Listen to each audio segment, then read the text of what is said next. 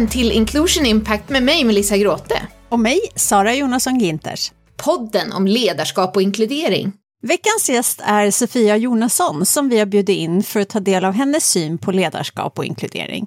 Sofia har ett stort fokus på inkluderande rekryteringsprocesser som ett verktyg för att bygga mångfaldsrika organisationer. Mod och nytänk har varit hennes ledord för att utmana traditionella rekryteringsprocesser. Och som ledare så har hon ett genuint intresse för sina medarbetare och att stötta dem i deras utveckling för att våga testa nya vägar. Och hennes ledarskap det präglas av prestigelöshet och rak kommunikation.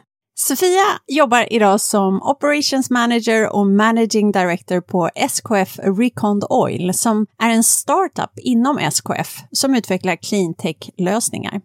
Hon har en filkand inom Human Resource Management och Financial Accounting från National College of Ireland och har också arbetat och bott i Nederländerna, Malaysia och Singapore. Det här och mer kommer Sofia att dela med sig av i dagens samtal som har spelats in i Zoom.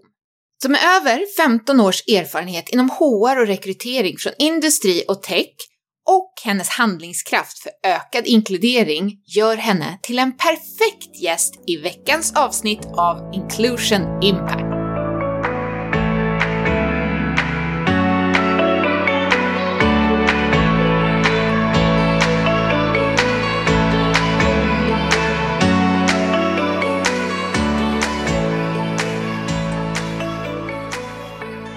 Hej Sofia, välkommen till Inclusion Impact.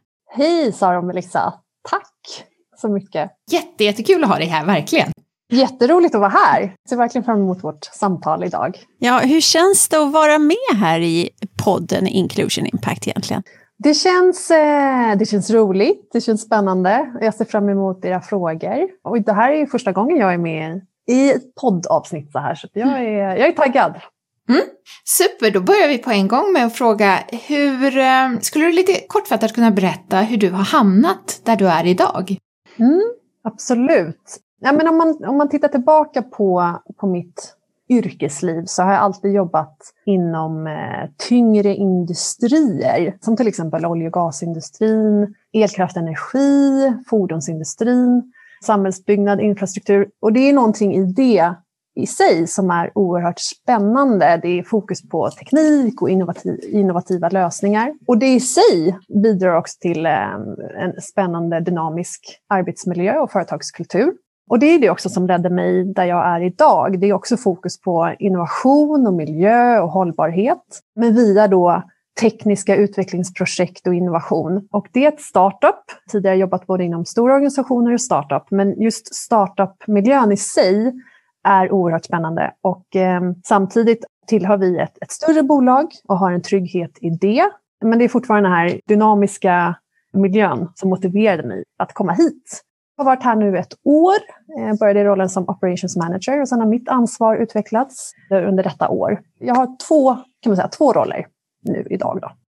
Vi, vi startar ju alltid våra intervjuer med några uppvärmningsfrågor. Vi har tjuvstartat med en här, men är du redo för, för några uppvärmningsfrågor? Jag är redo, absolut. När har du som roligast på jobbet? Bra fråga. Det är svårt att säga något specifikt, men där vi befinner oss just nu, för att vi är fortfarande ett startup, vi är i ett utvecklingsskede rent tekniskt, det är roligt varje dag. Det händer så mycket spännande saker hela tiden. Vi har ett bra team, det är högt i tak. Så det, det är väldigt roligt hela tiden skulle jag säga. Underbart. Mm. Verkligen. Skulle du vilja dela med dig av någon eh, höjdpunkt som har hänt den här veckan? Men jag är, eh, jag är väldigt fokuserad på i den roll jag har att bygga ett bra team med rätt personligheter och profiler. Och igår faktiskt fick jag en spontan, spontan feedback av en person som är relativt nyanställd. Och han eh, berättade för mig att han var så glatt överraskad att se ett team, och då är vi inte bara i Stockholm utan vi är på flera olika platser, där genomgående det finns en ödmjukhet och en öppenhet och en värme hos alla. Det finns liksom ingen hierarki eller traditionellt synsätt, utan det är en, en öppenhet. Och det, är precis, det har ju varit mitt fokus sedan jag började.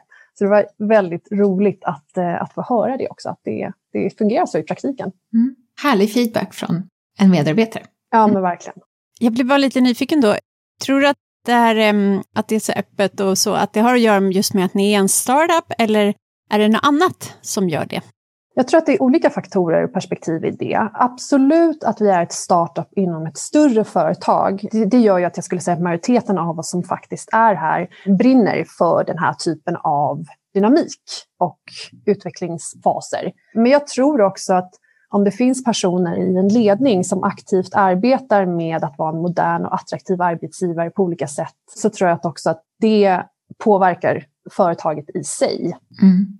Vi kommer eh, komma tillbaka till det lite grann. En sista uppvärmningsfråga här då.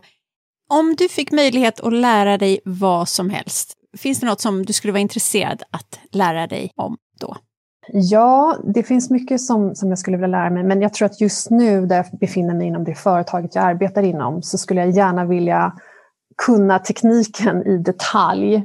Just nu där jag är inte det realistiskt. Vi har tekniska experter och specialister och ingenjörer som såklart då ansvarar för den delen. Men det är någonting som jag skulle vilja kunna i detalj för att förstå den här spännande tekniken som vi arbetar med. Så det skulle jag säga, om jag kunde applicera det på en gång pang bom, här och nu, då, då, skulle jag välja det. Absolut. Men det är någonting också som, som jag lär mig allt eftersom. Det här är ju också fantastiskt att kunna få vara i en miljö där, där jag lär mig varje dag. Mm, häftigt. Här i Inclusion Impact så är en del av temat ledarskap. Så hur skulle du beskriva ditt ledarskap? Jag skulle beskriva mitt ledarskap som engagerande, coachande och närvarande. Jag tycker just det här engagerandet, jag engagerar mig väldigt mycket för medarbetare. Jag eh, bryr mig genuint om dem och vill att de ska må bra och trivas, att de får arbeta med rätt saker som är kopplat till deras kompetens och erfarenheter. Coachar och stöttar genom att se vilken typ av stöttning de behöver just då i sina roller och baserat på, på den utveckling som vi gör. Jag tycker närvaro är väldigt viktigt, att finnas tillgänglig för alla. Mm. Mm. Och med det i åtanke då, om du tittar tillbaka på din eh, karriärsresa och just utifrån ledarskapsperspektiv, hur har det utvecklats över tid och hur har du blivit den ledare som du precis beskrivit att du är idag? Jag skulle nog säga att i början av min resa med ledarskap så förstod jag nog inte vikten av att alla är unika. Det är viktigt att ha en balans, en mix i ett team, i ett företag, för det ger så mycket värde. Jag tänkte nog kanske att en modell fungerar på alla, men så är det ju verkligen inte. Utan eh, som ledare har man ju också ett ansvar att eh, förstå vikten av olika perspektiv och infallsvinklar och personligheter. Och det skulle jag säga, den biten har nog utvecklats mest under de här åren. Mm. Är det någon speciell händelse eller något speciellt tillfälle under din karriär och din resa som du kan tänka tillbaka till som haft stark påverkan, inverkan i, ditt, i din roll som ledare? Det är nog inte en specifik händelse i sig, utan det är nog flera händelser. Och jag skulle nog säga det att återigen, att bygga team där där fler kan ta plats och utvecklas vidare och få den bekräftelsen på också att den, det man såg och den kapaciteten och potentialen som man såg och har sett och ser i medarbetare, att det blir så bra när man också släpper, släpper iväg de här personerna att utvecklas och ta mer plats och växa inom företaget. Det är någonting som är oerhört motiverande och inspirerande för mig personligen som ledare. Så jag skulle nog säga att det är den typen av händelser under årens lopp som, eh, som, som verkligen känns extra starka och eh, positiva. Mm. Vad härligt också, för det, jag tänker det blir en så här självmatande cykel lite, att eh, när du eh, bygger ett team och liksom pushar medarbetare att gå vidare kanske, det är något som hela tiden matar då ändå den, den känslan, det som är så positivt i då att vara ledare. Nej men verkligen, så är det ju. Alla motiveras på olika sätt, eh, men det här är verkligen en del som, som, eh, som ger mig otroligt mycket i min roll. Mm. Men du, hur är det då med misstag? För det är ju något som vi alla gör. Finns det något särskilt misstag som du har känt att du kanske har gjort som ledare och i sådana fall, vad har du lärt dig av det och vad har du kunnat ta med dig från det? Mm, nej men jag skulle nog säga att återkomma till det här att kanske inte tidigare ha förstått vikten av som ledare att vara anpassningsbar i ett team inför sina medarbetare, utan kanske en, en tidigare tro på att ett sätt fungerar för alla och kanske en otålighet i det. Misstag eller inte, men kanske ett synsätt och en inställning som inte har fungerat tidigare. Det skulle jag nog säga är någonting som där jag har vänt och ställt om.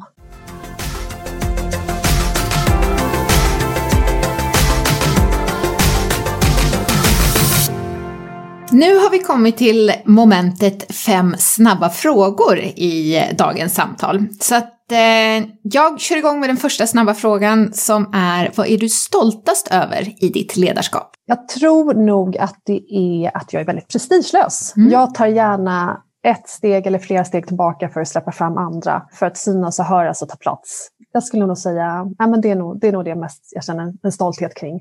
Vad tycker du är svårast med att leda? Det svåraste med att leda, det är nog eh, tid.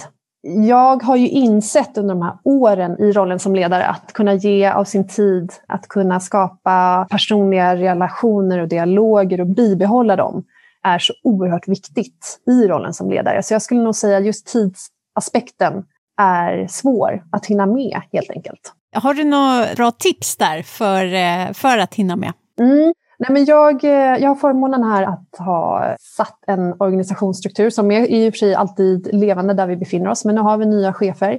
Så att i det coachar jag och stöttar dem i inkluderande ledarskap bland annat. Och just det här att ge av sin tid, att det är någonting som alla måste prioritera. Och där får man helt enkelt avsätta tid då till de här personliga mötena och dialogerna. Att det sker en regelbundenhet i, i de dialogerna. Mm.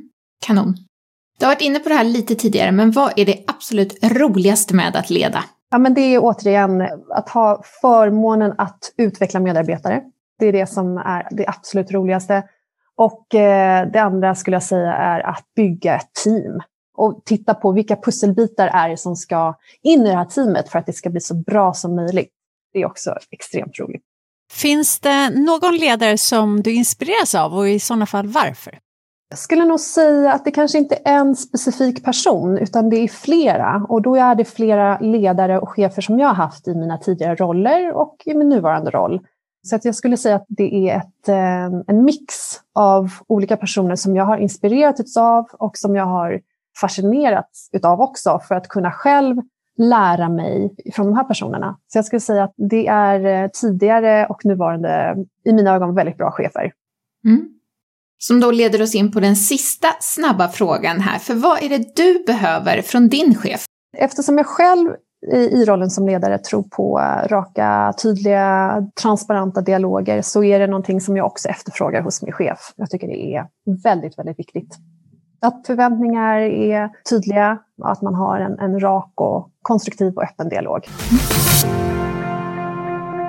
Så nu när vi har pratat en del om ledarskap och vi har fått fem snabba svar ifrån dig så eh, går vi vidare i eh, nästa del som är inkluderande ledarskap. Och hur skulle du definiera, hur skulle du beskriva hur ledarskap och inkludering hänger ihop för dig? Jag skulle säga att ett inkluderande ledarskap rent generellt är ett måste. Och där tycker jag att varje ledare har ett ansvar att se till också att att man har det synsättet och den inställningen. Och det är också vi, det är 2021 nu, det är många som är väldigt upplysta. Också för att vara då en modern arbetsgivare i detta så krävs det att man har ett inkluderande ledarskap. För mig handlar det om att våga förändra traditionella arbetssätt som, som har funnits i många år, till exempel. Att se individer, respektera individer och bygga förtroende det kan handla om olika arbetssätt igen då, eller företags, hur man ska bygga företagskulturer på ett inkluderande sätt. Så det, det är väl framförallt det, att det är någonting som bara måste finnas med nu. Mm. Jätteviktigt. Fint. Har du några egna konkreta exempel på hur du jobbar för att vara en inkluderande ledare? Ja, men absolut. Om vi tittar på inkludering rent generellt så tycker jag att inkludering genomsyrar så många delar i ett företag. Men det handlar ju om till exempel jämställdhet och, mångfald och jämlikhet. Återigen arbetssätt och, och rättvis behandling för alla. Att alla har lika rättigheter till exempel till vidareutveckling. Det handlar om att man är fokuserad, eller att jag är fokuserad på förmåner och löner, att de är rättvisa och eh, processer. Och i det till exempel eh, rekryteringsprocesser. Där har jag tagit en aktiv roll i tidigare roll och i nuvarande roll att ta en rekryteringsprocess som är så inkluderande som möjligt. Där man möjliggör och öppnar upp för då olika profiler och personligheter och infallsvinklar och perspektiv. Så det är den typen av processer som jag jobbar aktivt med. Mm. Och eh, den där vill jag gärna följa upp på, för jag vet ju att eh, du har eh, jobbat väldigt aktivt just med rekryteringsprocesserna i en tidigare organisation. Kan du inte berätta lite om eh, vad du gjorde och vad det gav för resultat? Nej, men absolut, det var väldigt, väldigt spännande. Jag eh, började på det företaget eh, med att strukturera upp. Det var också ett startup, men ett fristående startupbolag. Så att jag eh, hade förmånen att strukturera och etablera en rekryteringsfunktion och eh, valde då att skala bort, ta bort vissa delar som, som många stora företag, eller många företag oavsett storlek använder sig utav, som i mina ögon kanske inte då är ett, ett inkluderande arbetssätt i den här rekryteringsprocessen. Framförallt då till exempel IQ-tester, personlighetstester, längd på rekryteringsprocess, antal intervjuer och så vidare. Så att jag gjorde rekryteringsprocessen mycket mer effektiv, mycket mer snabbare och använde ett enda verktyg och det var min telefon. Så att jag öppnade också upp varifrån jag rekryterade. Så att det var inte bara i Sverige utan jag tittade långt utanför Europas gränser där det fanns otroligt bra kompetens i olika, i olika länder och olika världsdelar.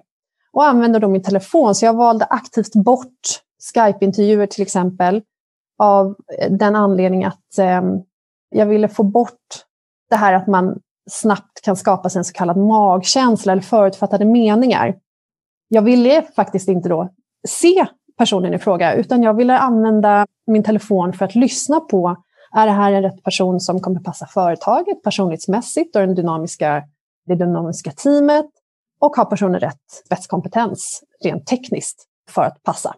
Det var ju oerhört spännande att arbeta så. Och det var ju först när personen då kom in genom dörren på kontoret som jag för första gången såg hur han eller hon eh, såg ut. Och under de här fem åren så gick det väldigt bra för företaget. Vi ökade antal anställda kraftigt varje år. Det blev inga så kallade felrekryteringar och det var gasellföretag också fem år i rad. Så det var ju uppenbarligen ett ett arbetssätt som funkade väldigt, väldigt bra. Mm.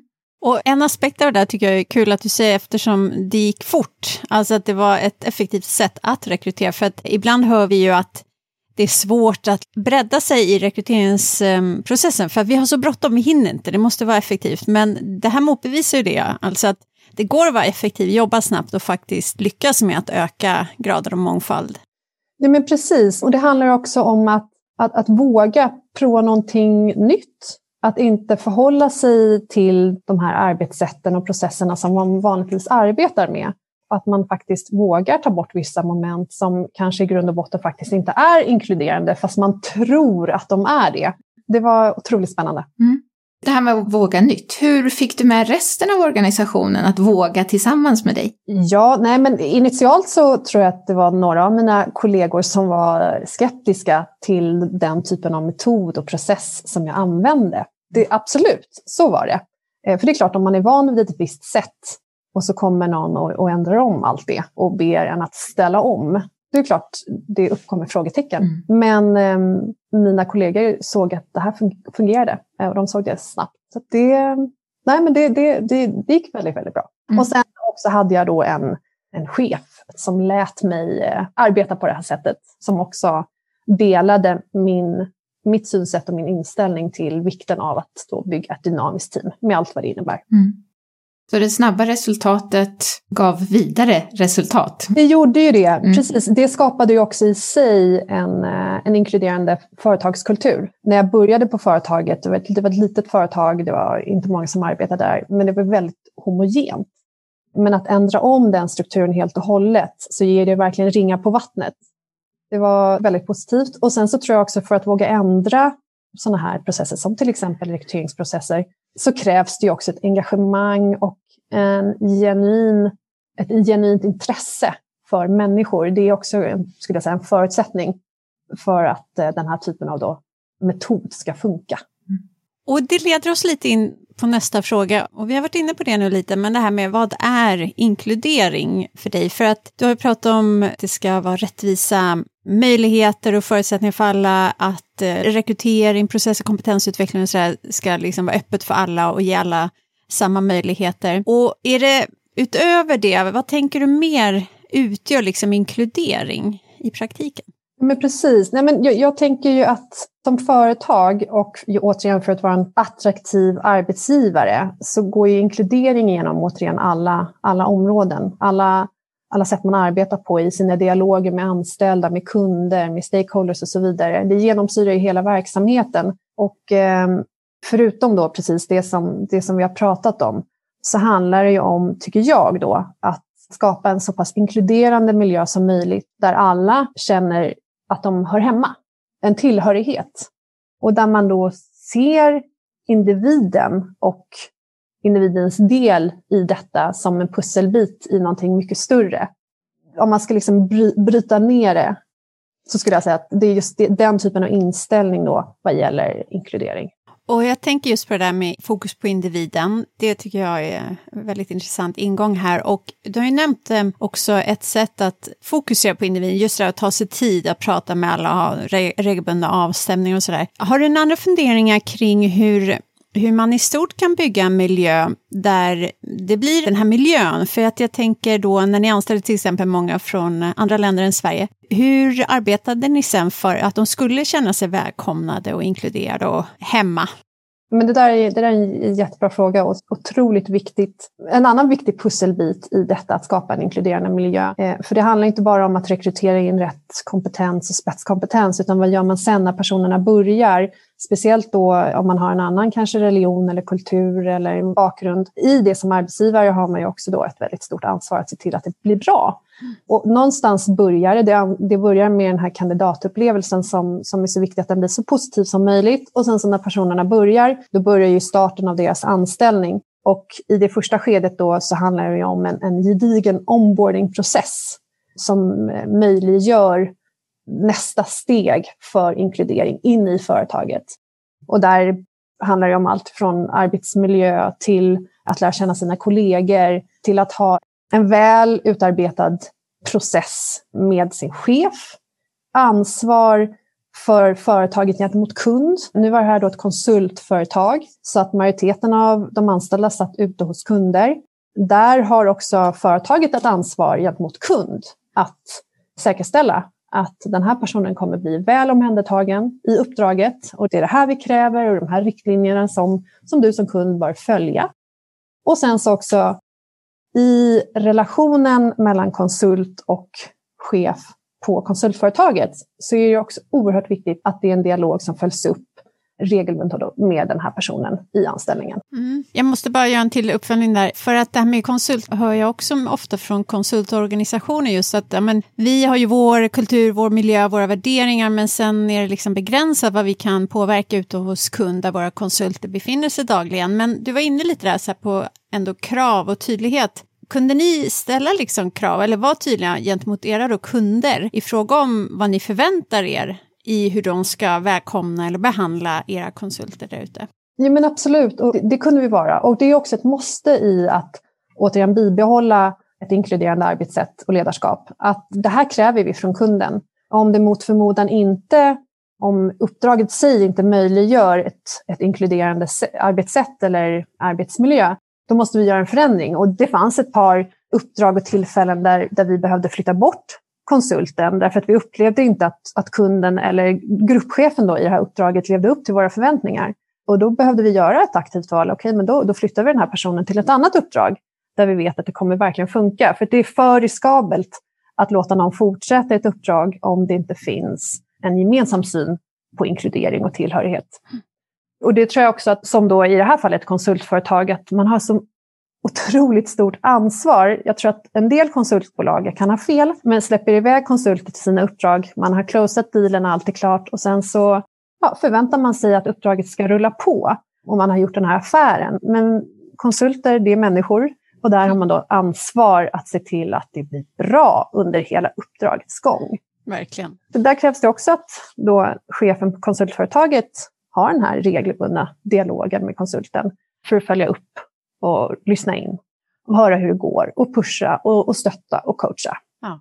Och det är det också som, det är en del i att skapa den här tillhörigheten som är väldigt viktig. Mm, bra. Mm. Du har varit inne på den här processen som du jobbar med och liksom skapa mer av en inkluderande rekrytering. Om vi tittar mer på det inkluderande ledarskapet, skulle du kunna ge några konkreta exempel på vad det har givit för resultat för individen, teamet, företaget? Nej, men jag skulle säga genom att öppna upp och, och våga tänka nytt i till exempel en rekryteringsprocess Mm. så möjliggör det rätt förutsättningar för att få in spetskompetens också. Man kan ju tro att, eller det finns ju företag som kanske bara vill rekrytera inom Sverige och även om, om vi har väldigt många duktiga personer här också så är det en liten pool beroende på inom vilket tekniskt område man befinner sig. Så, så våga öppna upp och rekrytera i andra länder och världsdelar. Det möjliggör ju också en teknisk spetskompetens som i sin tur är ett väldigt bra kunderbjudande. Därför att de här personerna som är svåra att hitta, de har man för att man har rekryterat dem i andra länder och andra världsdelar. Så att erbjudandet i sig blir väldigt, väldigt positivt. Det blir också väldigt positivt för företagskulturen, så det är ju win-win inom båda områdena. Så det är, väl, det är väl någonting konkret som faktiskt ger mervärde för företaget. Och lite kopplat till det, det diskuteras ju en del ifall man kan mäta inkludering och på, i sådana fall på vilket sätt. Och du var inne lite på det nu, just att ni var, kunde ju attrahera då personer med den spetskompetens ni behövde, det påverkade miljön. Ser du också att man kan koppla det till liksom, tydliga effekter som man kan mäta, antingen då affärs eller verksamhetsmässigt eller medarbetarengagemang till exempel? Mm. Ja, men jag tänker ju att absolut att det finns vissa mätbara faktorer i, inom inkludering och speciellt om man kanske tittar mer specifikt på mångfald. Jag menar där man kan mäta till exempel könsfördelning och nationalitet och åldrar. Också det här med vad gäller förmåner och löner. Man kan göra lönekartläggningar för att verkligen få fram data och information och se hur det ser ut i en verksamhet. Och sen så tycker jag också att det finns, jag menar, medarbetarundersökningar som verkligen går på djupet för att ta reda på hur medarbetarna upplever inkludering. Så det finns ju ändå vissa processer som man kan använda sig av om man faktiskt vill se hur det fungerar på en arbetsplats. Det är väl en sån här nyckelaspekt, ja, om man vill se. Det, Precis, Mm. Exakt. Och det är inte alla som Nej. vill det, tyvärr. Men extremt viktigt.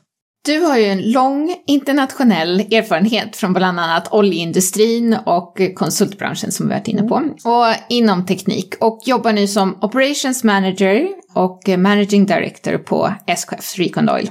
Finns det några speciella aspekter just inom tech där du eh, ser att eh, inkludering är svårare eller kanske enklare? Mm. Men rent spontant skulle jag nog säga att den här typen av industrier och stora, stora bolag som har funnits under väldigt lång tid, som har traditionella arbetssätt och strukturer.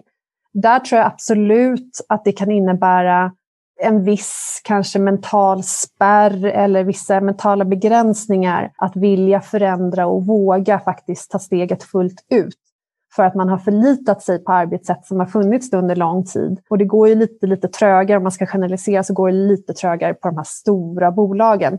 Så jag skulle nog säga att eh, det, det kan vara svårare. Det kan vara svårare. Finns det något som kan vara enklare tror du? Enklare, jag tror att det, händer ju det händer väldigt mycket just nu. Och det som är det positivt om man är ett stort bolag, då är man också väldigt synlig. Så att det gäller också att den här typen av bolag ställer om och ändras. Så det har hänt mycket på kort tid. Och jag menar, de stora bolagen nu eh, jobbar ju till exempel mycket med mångfald och inkludering för att man har ögonen på sig.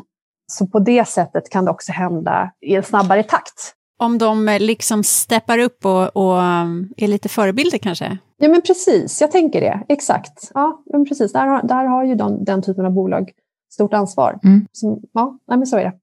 Om vi blickar framåt då, har du någon omvärldsspaning inom eh, ledarskap och inkludering inom teknikbranschen? Nu var vi inne på någon, det kanske är den, eller har du någon annan sån spaning eller tanke kring hur det kommer se ut framöver?